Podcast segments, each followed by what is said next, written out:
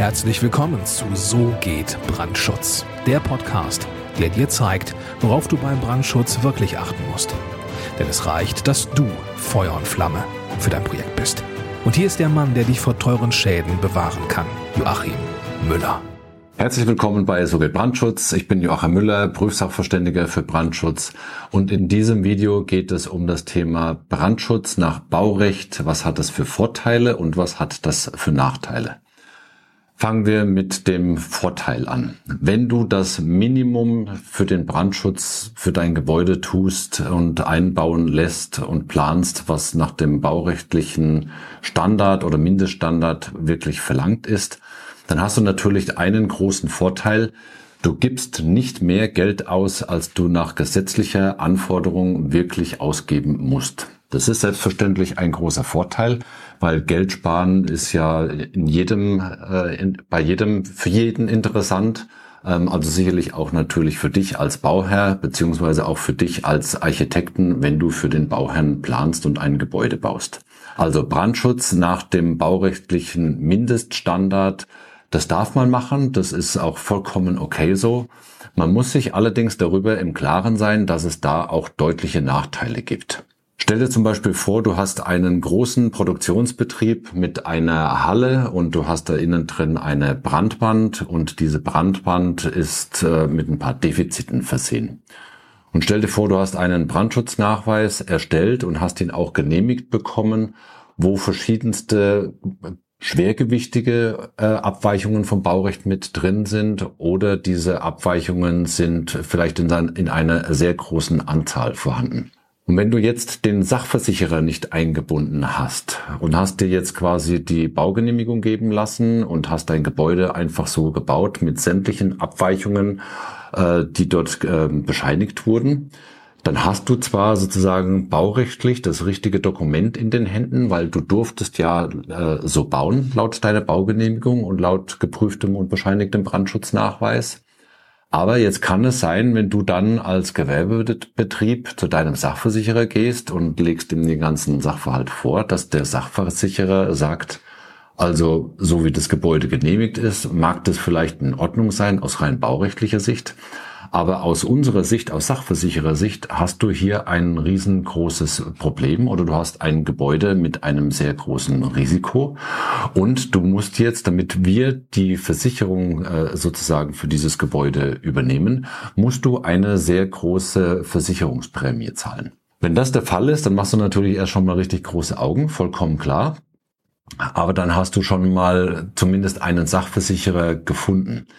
Es kann allerdings auch so sein, wenn jetzt zum Beispiel der Brandschutznachweis mit sehr vielen Defiziten versehen ist oder ähm, er, es wurden einige Dinge nicht nach dem Brandschutznachweis gebaut. Das kommt ja auch immer wieder mal vor. Äh, da kann es durchaus sein, dass der Sachversicherer, wenn er das hinterher äh, bei irgendwelchen Begehungen dann feststellt, dass der Sachversicherer sagt, also so wie dieses Gebäude jetzt hier gebaut wurde, so wie du das Gebäude jetzt hier nutzt, da übernehmen wir das versicherungsmäßige Haftungsrisiko nicht und du musst dann entweder äh, teuer nachbessern oder du findest vielleicht, äh, weil das ein, ein so großes Defizit ist, findest du gar keinen Sachversicherer mehr. Also hast du auf der einen Seite zwar das Baurecht erfüllt, hast die Baugenehmigung in der Hand und hast alle Bescheinigungen und Dokumentationen, die du brauchst und hast aber trotzdem ein riesen, riesengroßes Problem, weil du keinen Sachversicherer findest, der dein Gebäude und deinen Betrieb gegen die Brandschäden, die entstehen können, versichert. Also das ist schon einmal ein echter riesengroßer Nachteil, der wahrscheinlich hauptsächlich Gewerbebetriebe betrifft. Private Einfamilienhausbauer, da wird es wahrscheinlich in diesem Ausmaß so nicht stattfinden. Aber für große Gewerbebetriebe ist es ein echtes großes Problem. Und ich kenne aus Berichten, also nicht aus äh, Projekten, die ich betreut habe, sondern ich kenne aus anderen Projekten äh, Berichte darüber, dass sowas definitiv stattgefunden hat. Das ist jetzt keine Erfindung von mir, dass der, dass ein Bauherr keinen Versicherer mehr gefunden hat für sein Gebäude, äh, sondern sowas findet tatsächlich statt und das ist dann natürlich genau auch wieder mit sehr viel Geld verbunden, um das Gebäude so auf einen Standard zu bringen, dass dann wiederum ein Sachversicherer bereit ist, den, äh, die Versicherung trotzdem zu übernehmen.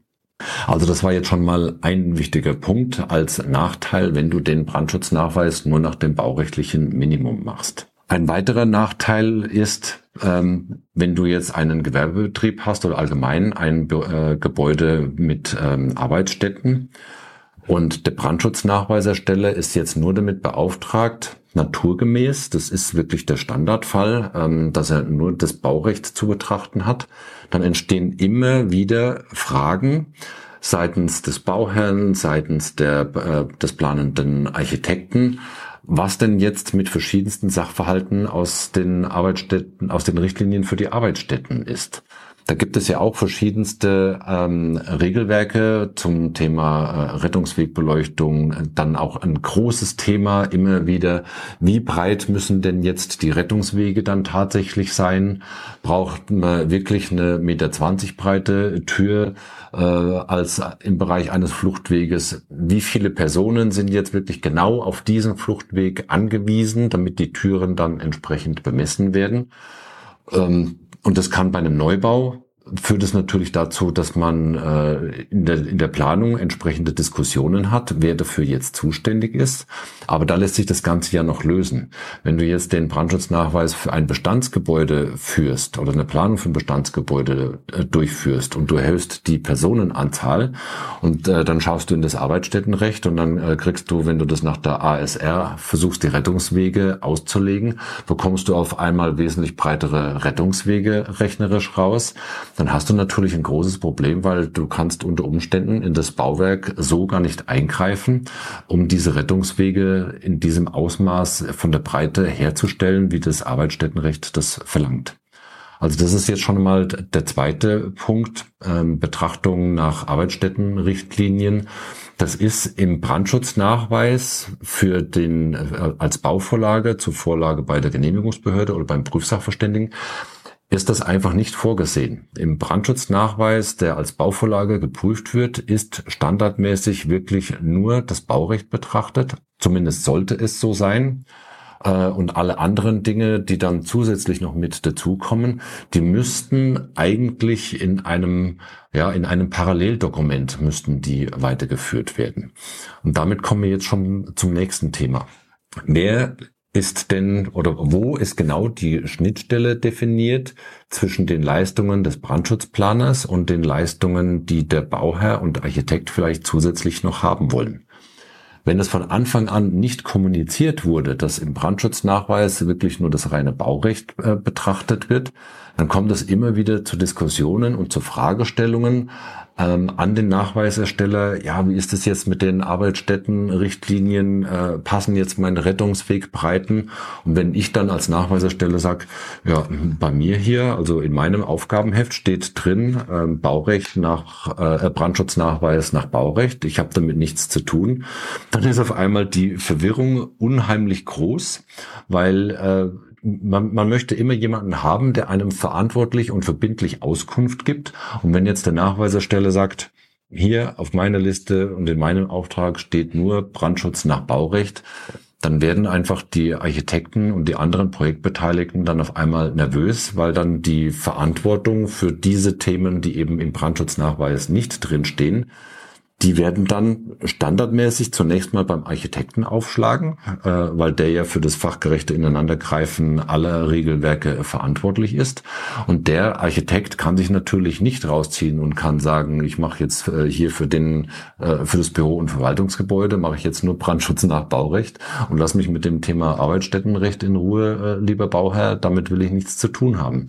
Also der Architekt hat damit naturgemäß immer was zu tun. Und deswegen kommen da immer große Verwirrungen auf, wer jetzt dafür zuständig ist, Rettungswegbreiten zum Beispiel zu bemessen äh, nach Arbeitsstättenrecht und wer jetzt auslegt, äh, obwohl zum Beispiel im Baurecht keine Sicherheitsbeleuchtung verlangt ist, dass jetzt trotzdem in einem Büro- und Verwaltungsgebäude oder in einem äh, äh Gewerbebetrieb, dass da trotzdem eine Sicherheitsbeleuchtung eingebaut werden muss. Wenn das niemand wirklich in, in einem parallelen Dokument zusätzlich zum Brandschutznachweis alles äh, an Aufgaben und, äh, und Aufgabenstellungen quasi mit dokumentiert, was parallel zum Brandschutznachweis noch mit betrachtet werden muss, dann wird es einfach schwierig. Also das ist schon mal ein sehr großes, das war jetzt quasi der, der zweite große, was der zweite? Ja, der zweite große Punkt war's ähm, zum Thema Schwierigkeiten beim Brandschutz, äh, der nur das Baurecht betrachtet. Ja, und ein großer Punkt, ähm, da war ich vorhin bei dem Thema Sachversicherer äh, schon kurz stehen geblieben. Ähm, das ist ein, ein potenzielles Schadensrisiko. Stell dir vor, du hast einen Gewerbebetrieb ähm, und du hast den Brandschutznachweis wirklich nur nach dem Baurecht ausgelegt. Und jetzt kommt, und, und das ist, ist vollkommen in Ordnung. Also um es nur nochmal wiederholt zu haben, das ist wirklich vollkommen okay. Man muss sich allerdings als, äh, als Bauherr von einem Gewerbebetrieb oder als, ähm, als Nutzer von einem Gewerbebetrieb, wenn man das Gebäude gemietet hat, muss man sich immer wieder drüber im Klaren sein, wenn man den Brandschutz nur nach dem baurechtlichen Minimum ausgelegt hat, dann hat man einfach das Restrisiko zu tragen, das über das Baurecht hinausgeht. Brandschutz nach Baurecht heißt ja nicht, dass es, dass es keinen Brandschutz gibt, sondern das ist halt wirklich nur das, was in den gesetzlichen Vorschriften als Mindeststandard vorgegeben ist. Da ist allerdings nicht mit berücksichtigt ein erhöhter Personenschutz, da ist nicht berücksichtigt äh, ein erhöhter Sachschutz ähm, zum Thema Sachversicherer zum Beispiel. Da ist nicht berücksichtigt der Schutz von irgendwelchen wichtigen äh, Maschinen und Einrichtungsgegenständen, die im Brandfall beschädigt werden können und dann unter Umständen für mehrere Monate oder vielleicht sogar mehrere Jahre ähm, einfach nicht mehr verfügbar sind, weil es irgendwelche hochkomplizierten Sondermaschinen sind, die es halt einfach nicht so frei auf dem Markt zu kaufen gibt. Und bei einem größeren Brand kann es natürlich durchaus sein, dass du äh, deine, deine Halle oder den Gewerbebetrieb einfach mehrere Monate lang nicht nutzen kannst. Das bedeutet, du musst deine, du darfst deine Mitarbeiter nach Hause schicken, die können nicht arbeiten, die können nichts produzieren. Ähm, du musst sie aber natürlich trotzdem weiter bezahlen. Und wenn du dir das nicht leisten kannst, weil dein, äh, weil dir einfach die Liquidität dann irgendwann ausgeht, dann musst du die Mitarbeiter entlassen und äh, ja, dann hast du vielleicht irgendwann den Schaden äh, an deiner Halle äh, behoben. Du hast dann äh, die Produktion soweit wieder hergerichtet, dass die Maschinen alle dastehen.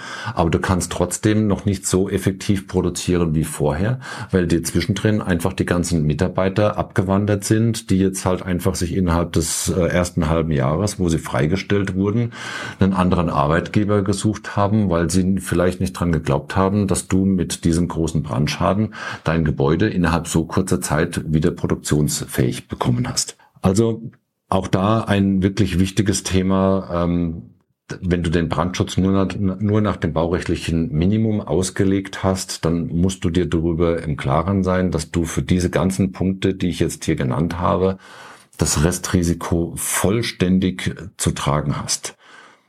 Das ist okay, wirklich um es einfach nochmal betont zu haben. Brandschutz nach dem Baurecht auszulegen und wirklich keinen Euro mehr auszugeben und in den Brandschutz reinzustecken, ist vollkommen okay. Du musst dir nur darüber im Klaren sein, was das für dein Gebäude bedeutet, was das für deinen, äh, ja, für, für deinen Gewerbebetrieb bedeutet und bei Wohn- und Verwal äh, bei Wohngebäuden äh, ist es natürlich auch so ein Problem, äh, was passiert im Brandfall, wenn dann ein größerer Schaden da ist. Äh, die Mieter müssen ausziehen, bis das Gebäude wieder benutzbar ist. Ähm, das geht natürlich alles ins Geld. Und auch das ist ein Risiko, das man tragen kann, wenn man sich darüber im Klaren ist. Wie so häufig im Leben, es ist immer wichtig, dass man diese ganzen Sachverhalte kommuniziert und dass jeder darüber im Klaren ist und entscheidungsfähig gemacht wird, damit der Bauherr dann sagen kann, ich will nur das Minimum oder ich will das Minimum plus den Faktor X. Also nochmal ganz wichtig an der Stelle. Jetzt habe ich hier noch einen letzten Punkt ähm, auf meiner Liste stehend, äh, den ich jetzt in diesem Video kurz ansprechen wollte. Und zwar, das betrifft auch wieder Büro- und Verwaltungsgebäude, ähm, aber auch äh, Versammlungsstätten und Hotels. Ähm, und zwar das Thema Abschalten der Lüftungsanlage im Brandfall. Da gibt es jetzt zunächst mal keine gesetzliche Vorschrift, die das wirklich verlangt, äh, dass die Lüftungsanlage, wenn es jetzt in einem Gebäude irgendwo zu einem Brandereignis kommt, dass die jetzt äh, zwangsläufig, weil es in der Bayerischen Bauordnung oder in der Versammlungsstättenverordnung oder in der Beherbergungsstättenverordnung oder so, ähm, weil da eben nichts drinsteht, muss man das zunächst mal rein nach dem Gesetzestext nicht tun wenn ein Gebäude in Brand gerät und die Brandgase und die hohen Temperaturen über diese Brandgase in die Lüftungsanlage geraten, dann sitzen natürlich überall da, wo dann äh, brandschutztechnische Wände und Decken durchdrungen werden durch diese Lüftungskanäle, da sitzen dann natürlich Brandschutzklappen und diese Brandschutzklappen, die sorgen dann dafür, dass der Kanal, wenn da die entsprechende Temperatur in dem Kanal dann herrscht, weil Feuer, weil, weil Brandgase reingezogen sind, dann werden diese Brandschutzklappen bei einer gewissen Temperatur natürlich automatisch geschlossen und dann hat man da auch keinen größeren Schaden.